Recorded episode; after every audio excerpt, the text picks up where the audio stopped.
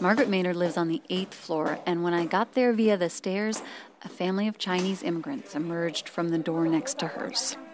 We're going to our relatives right now to take a shower because we haven't had water. The neighborhood has no power, and in a 16 floor building, that means no water either.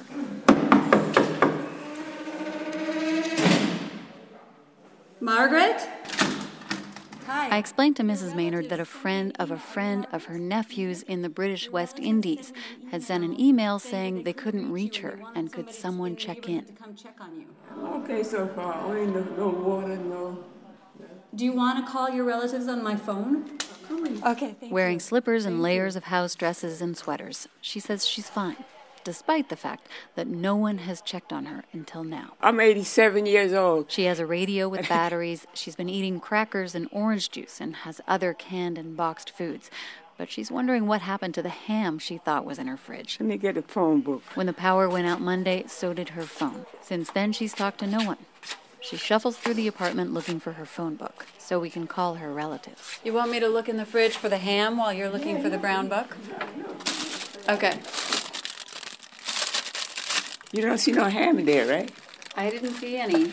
Your refrigerator smells a little bit like things are starting to go bad, Oh. too. God, I'm ready. We try her sister in Brooklyn, but the call doesn't go through. Me? We're waiting, not yet. So she gives me a number in Harlem, her best friend, the maid of honor in her wedding 60 years ago. Oh, it's ringing. Hello? Doris, Yes. um, uh, there's a reporter from the news helping me out here. Bernice was trying to get you. They, they- they can't get me 'cause I, I don't have no phone, no light, no nothing. So what you gonna do now? What I can't do, can't do nothing. The two start to go back and forth, arguing about whether Mrs. Maynard should leave. I can't come down the steps 'cause all the lights are out and whatnot. What am I going to do? Uh, you know, I can't walk too good. But you can't stay there like that, Margaret. Yeah, that's okay. Oh, Lord. I don't want to go to no shelter. Listen, stop being hard-headed. I ain't hard headed. She says she's fine on water, fine on food. The only thing she's worried about is figuring out a way to flush the toilet. I go to flush it. I don't want it to flow, overflow now, so that'd be another mess. That would be another another mess. mess. I, I'm not complaining. Some people worse off than I, you know. I say goodbye, thinking I'll go to the senior center to see what they can do. The stairway going down is black. You see nothing if you don't have a light, and the people going down ahead of me don't. Everything okay? No, because we don't have no light. Do you, I have my phone for a flashlight. I can come down with you okay, guys. can you come in, uh, uh, Yeah. in front of us? Yeah. Thank you. Thank No you. problem. I lead them down a floor before my light goes out. Uh oh, my phone just died. Just Okay. hold on, please. Hold Yeah, on. yeah, yeah. Then another light appears below us. All right, thank you. Somebody's lighting up the stairs for us with a They, lighter. they sell them three dollar flashlights up the block somewhere. All right, how are you guys doing? Bad is everybody doing bad over here, and they it should have been an emergency water truck over here. They didn't see if we had food or anything, you know. The supermarkets don't even really want to sell anything. They open, but if you don't have cash, you you you messed up. You know, everybody in these projects they take EBT, you know.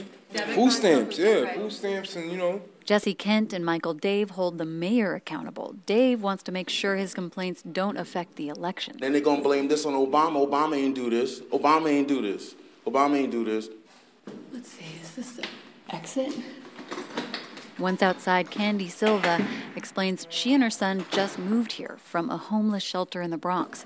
This is her first day out since the storm, and she knows nothing about the extent of the power outage. Where is like is it the whole city or the whole what is it? I tell her Upper Manhattan and much of the city have electricity. Electricity. Really?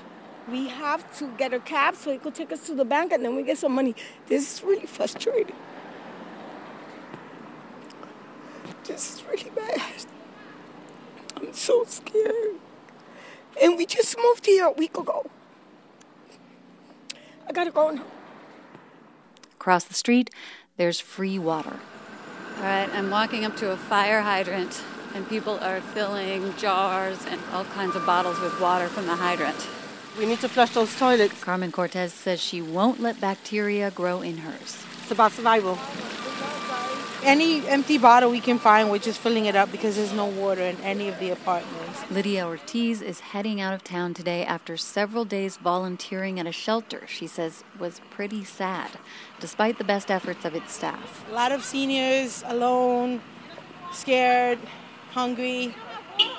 Further down the block is the senior center, which is closed.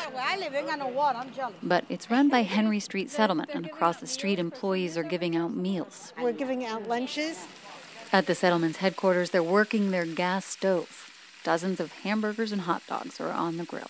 Corn on the cob. Henry Street delivers to the homes of senior citizens even when there's no hurricane. This is David Garza. But this week, the group's executive director says they're also trying to get to people who just can't come down the stairs. Some of our drivers are coming back reporting that when they deliver boxes either to a high up floor, to a uh, particular destinations, that our seniors are literally crying, not only because they were remembered in the storm, but just to have that contact with the driver.